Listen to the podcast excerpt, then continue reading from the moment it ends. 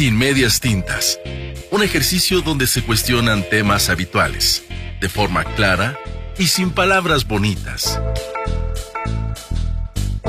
Hola, ¿qué tal? Buenos días, mi nombre es Andreilin Mesa. ¿Cómo están? ¿Cuánto tiempo? Ya sé, ya sé, siempre digo lo mismo. Resulta que de verdad cuando tengo trabajo no me puedo concentrar en ese tipo de cosas, pero bueno, no me puedo concentrar para hacer esto necesitas estar como motivada, ya les había comentado eso. Pero ¿qué creen? Ya saben que siempre hay alguien que afortunadamente me da como tema para hablar y decirles, pues, esto puede estar bueno para que los demás escuchen o que los demás vean, que a lo mejor no a todos o no solamente a uno les pasa, nos pasa a todos, yo creo que la mayoría nos ha pasado en nuestros trabajos pero resulta que un amigo me escribe y me dice, oye, necesito un consejo, soy mala dando consejos. Eh, no, bueno, en realidad no soy tan mala, por eso los cobro. Él me dice, oye, mi problema es... Eh, algo relacionado con su jefe. veámoslo así, existe el dueño del negocio, el dueño de la empresa o el dueño de la institución, etc. existe el director, existen todos estos puestos que de alguna forma son estratégicos en el organigrama, ¿no? Si nosotros nos ponemos a ver cuál es mi posición en el organigrama, nos vamos a dar cuenta realmente de quién dependemos.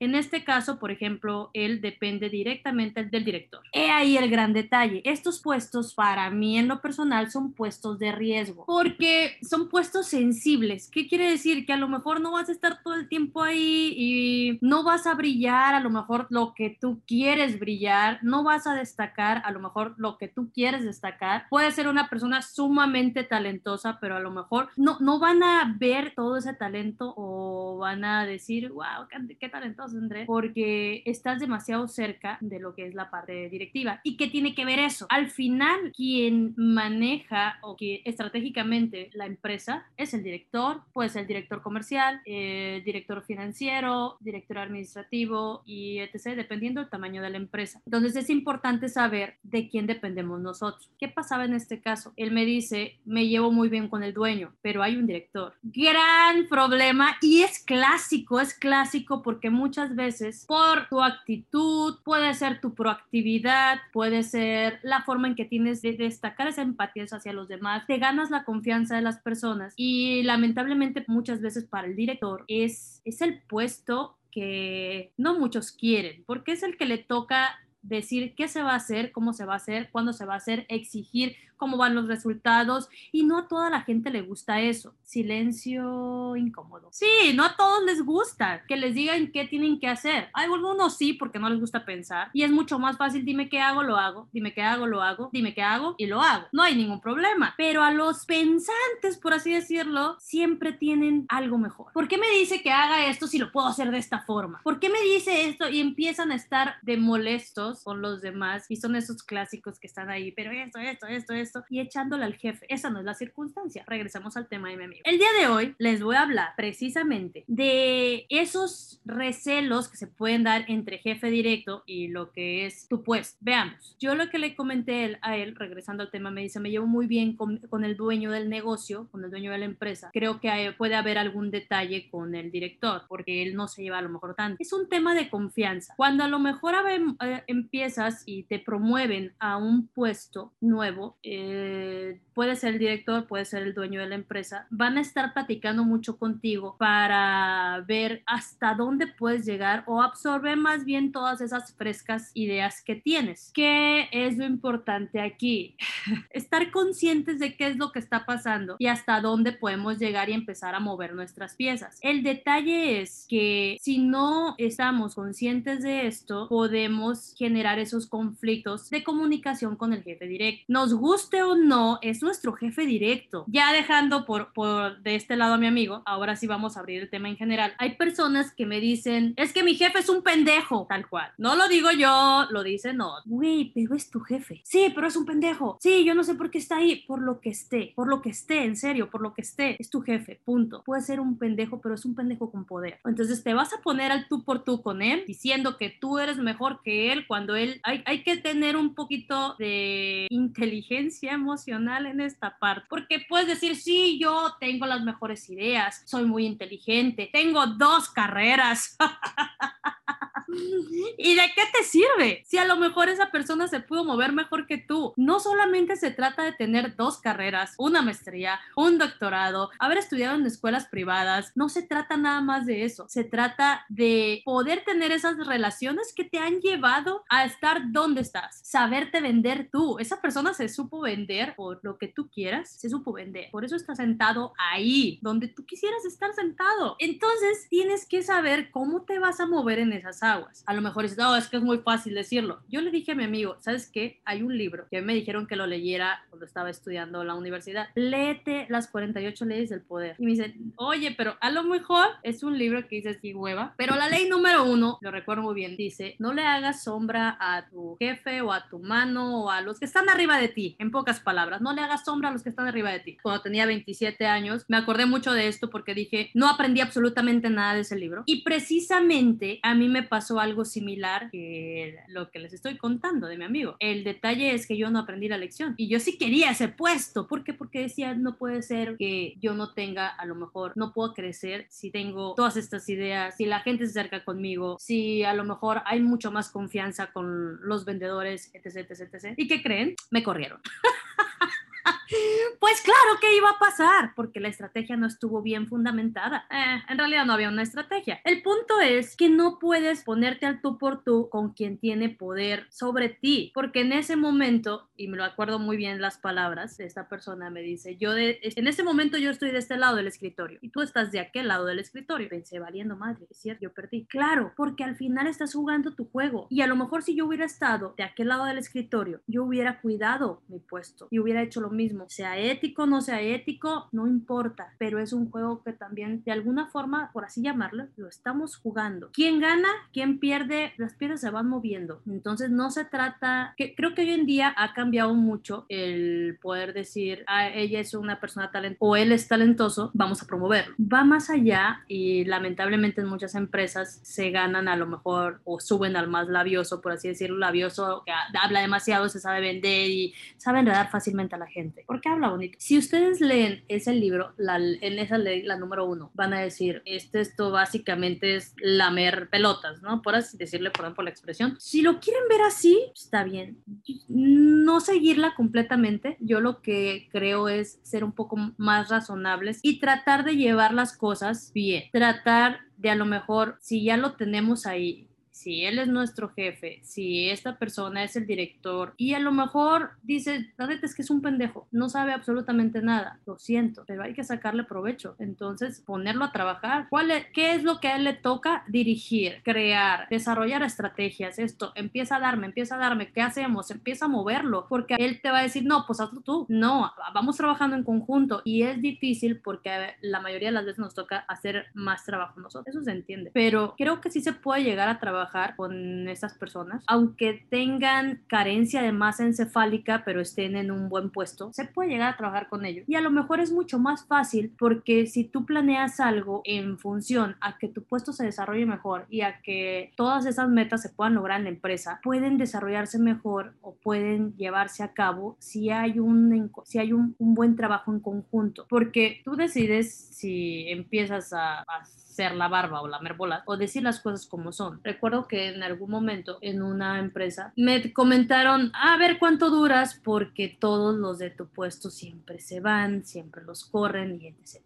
Ok, pues resulta al dueño de la empresa no le gustaba que le dijeran sus verdades. Entonces yo le dije, si me está contratando a mí, no le voy a decir lo que usted quiere escuchar, le voy a decir las cosas que yo pienso en función a lo que me está contratando, en función a lo que me está pidiendo y en función al desarrollo de la empresa. Gracias a eso, también te ganas el hecho de decir, no nos sirve. Porque hay dueños de empresas y hay directores que les gusta rodearse de gente que está hueca de la cabeza y que les dice, sí, sí, sí, no, esa es una buenísima idea ah, lo que usted dice, eso es lo que se tiene que hacer, ah, me parece perfecto, no, siempre tiene las mejores ideas, eso se llama la bolas. Ok, válido si quieren cuidar su puesto. Si van a andar diciendo las cosas como son, como ese gran problema que yo tengo, seguramente van a arriesgar ese puesto que tienen o van a garantizar la salida de la empresa. Si pueden o tienen la forma de seguir haciendo cosas fuera de la empresa, no hay ningún problema, te puedes arriesgar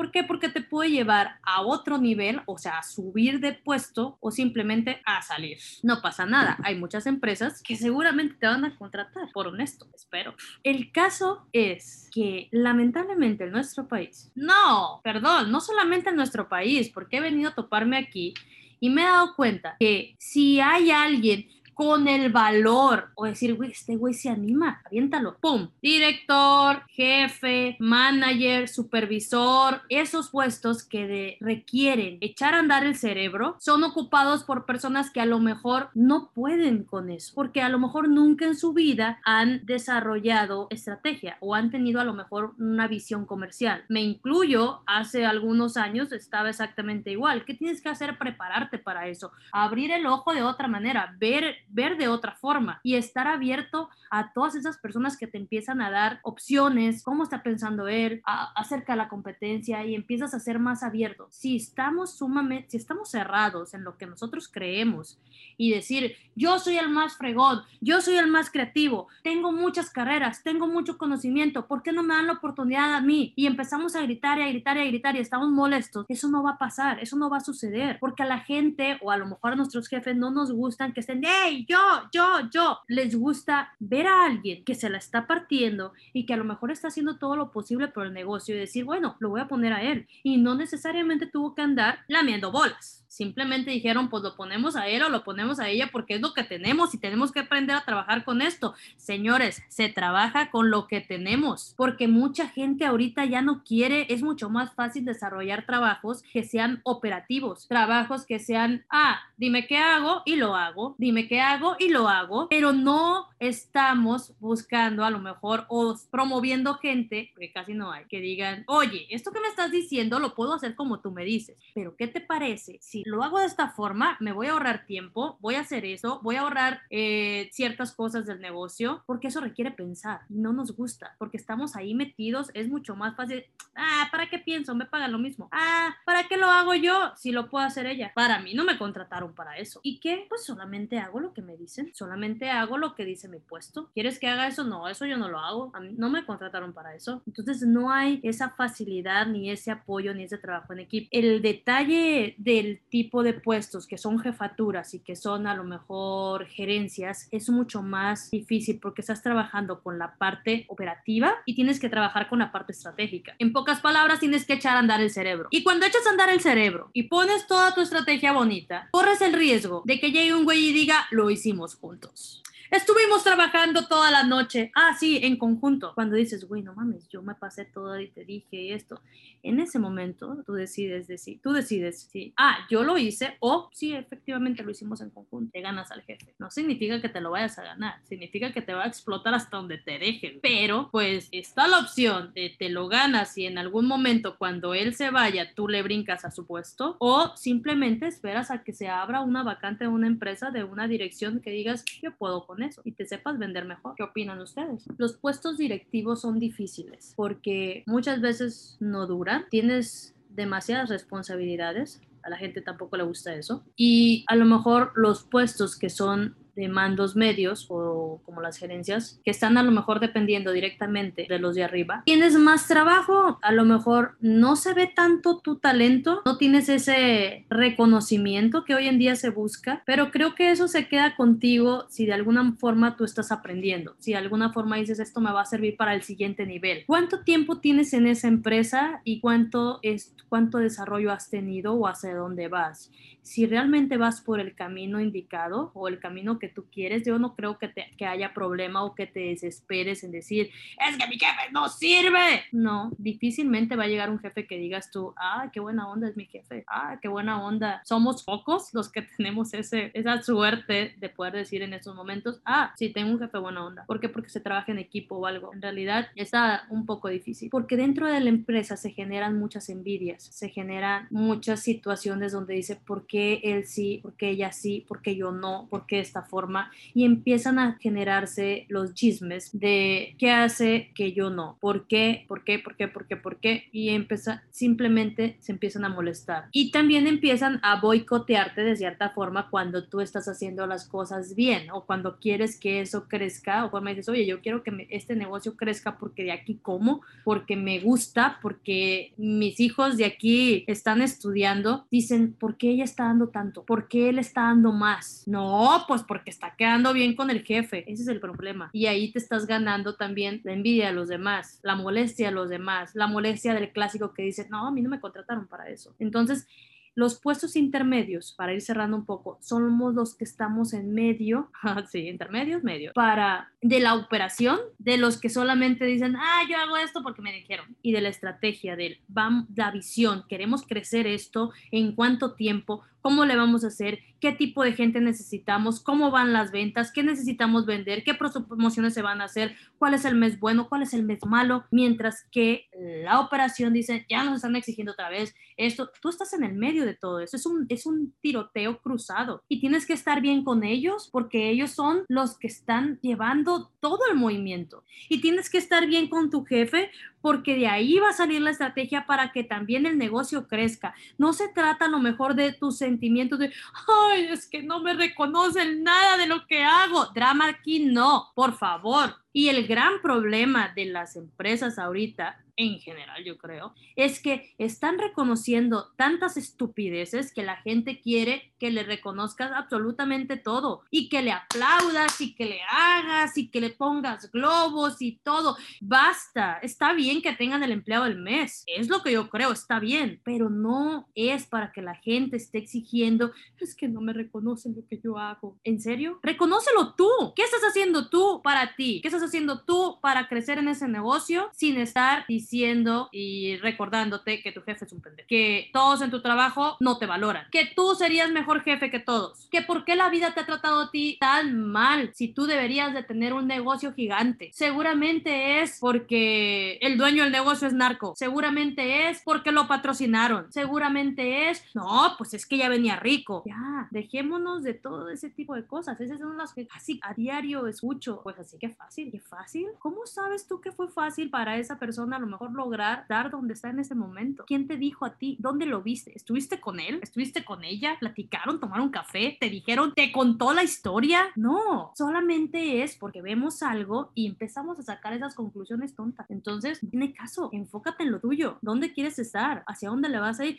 Y claro que si quieres empezar a desarrollarte en esa empresa, debes de tener cuidado en las relaciones que vas a tener con la gente de operación y con la gente de estrategia. ¿Cómo te vas a empezar a manejar con ellos? Y no sin decir, ah, no, es que yo no soy un lamebotas, yo no soy un lame eso. No se trata de serlo, simplemente ser objetivos y decir, de esta forma le podemos hacer y bajarte de la nube, de ese ego que traemos a veces, de decir, yo soy mejor, porque a mí no me valoran. No, hay que ser un poquito más conscientes y decir, ok, me están en este momento, estas son las actividades que yo tengo que desarrollar. Yo voy a apoyar con esto y si en mí está el poder desarrollar a más gente, claro que lo voy a hacer. No el andar gritoneando y andar llorando y andar diciendo y esto y aquello. Entonces, nosotros decidimos qué tanto tiempo vamos a, a jugar ese juego. Creo que la mejor forma es, en lugar de, de empezar una guerra, es empezar batalla por batalla, batalla por batalla, pero quedarnos conformes nosotros de lo que estamos logrando en el negocio, quedarnos conformes de a lo mejor el desarrollo que yo también estoy teniendo y del desarrollo que están logrando los demás que están a mi alrededor. Creo que eso te da más gratitud, creo que ahí está el reconocimiento que debemos de buscar en nosotros mismos mismos no el reconocimiento de los demás. Si tienes la gran ventaja, como en el caso de mi amigo, que se lleva muy bien con el dueño, sácale provecho a eso. ¿Qué le gustaría que hiciéramos? ¿Qué le gustaría? ¿Hasta dónde quiere llegar esto? ¿Cómo lo potencializamos? Vamos teniendo una junta y empieza a decirle, oye, vamos trabajando en esto. Oye, ¿qué te parece si esta forma? Y empieza a nutrir también sus ideas y a desarrollarlo. A lo mejor también él puede estar en un área de confort, no lo sé, necesita esa persona que esté a su lado, se puede decir una mano derecha, y que entre los dos empiecen a conjugar buenas ideas. siempre hay alguien que va a rebotar algo y el otro va a complementar y entre los dos se hace un buen equipo. No, no debe de haber ese recelo del por qué tú sí, por qué yo no. Si él tuvo la oportunidad y tú no, autoanaliza qué es lo que a ti te hace falta para que puedas desarrollar. Si en algún momento tienes tanta confianza con el jefe, pregúntale o con el dueño de la empresa, dile, oye, yo quiero llegar en algún momento a desarrollarme de esta forma. ¿Qué me aconsejas? Hay que pedir consejos. ¿Cómo le hiciste? Oye, ayúdame con esto. Y te empiezas a ganar a la gente sin andar,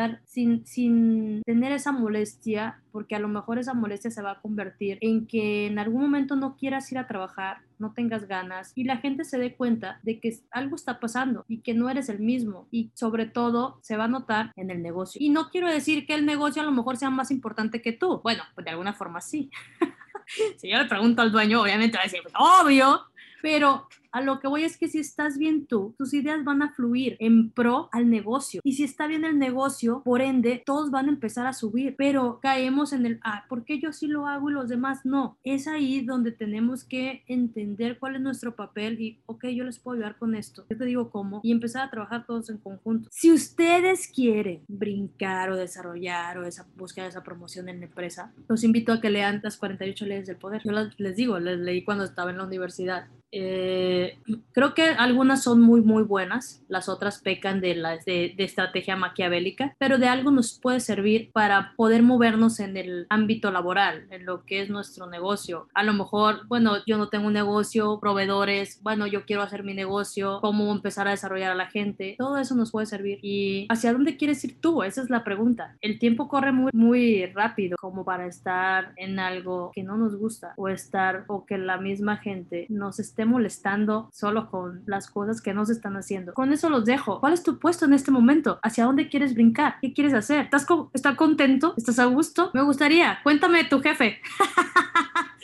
¿Qué tipo de jefe tienes? Los dejo. Cuídense mucho. Bye bye. Sin medias tintas es un podcast de Liebre de Marzo.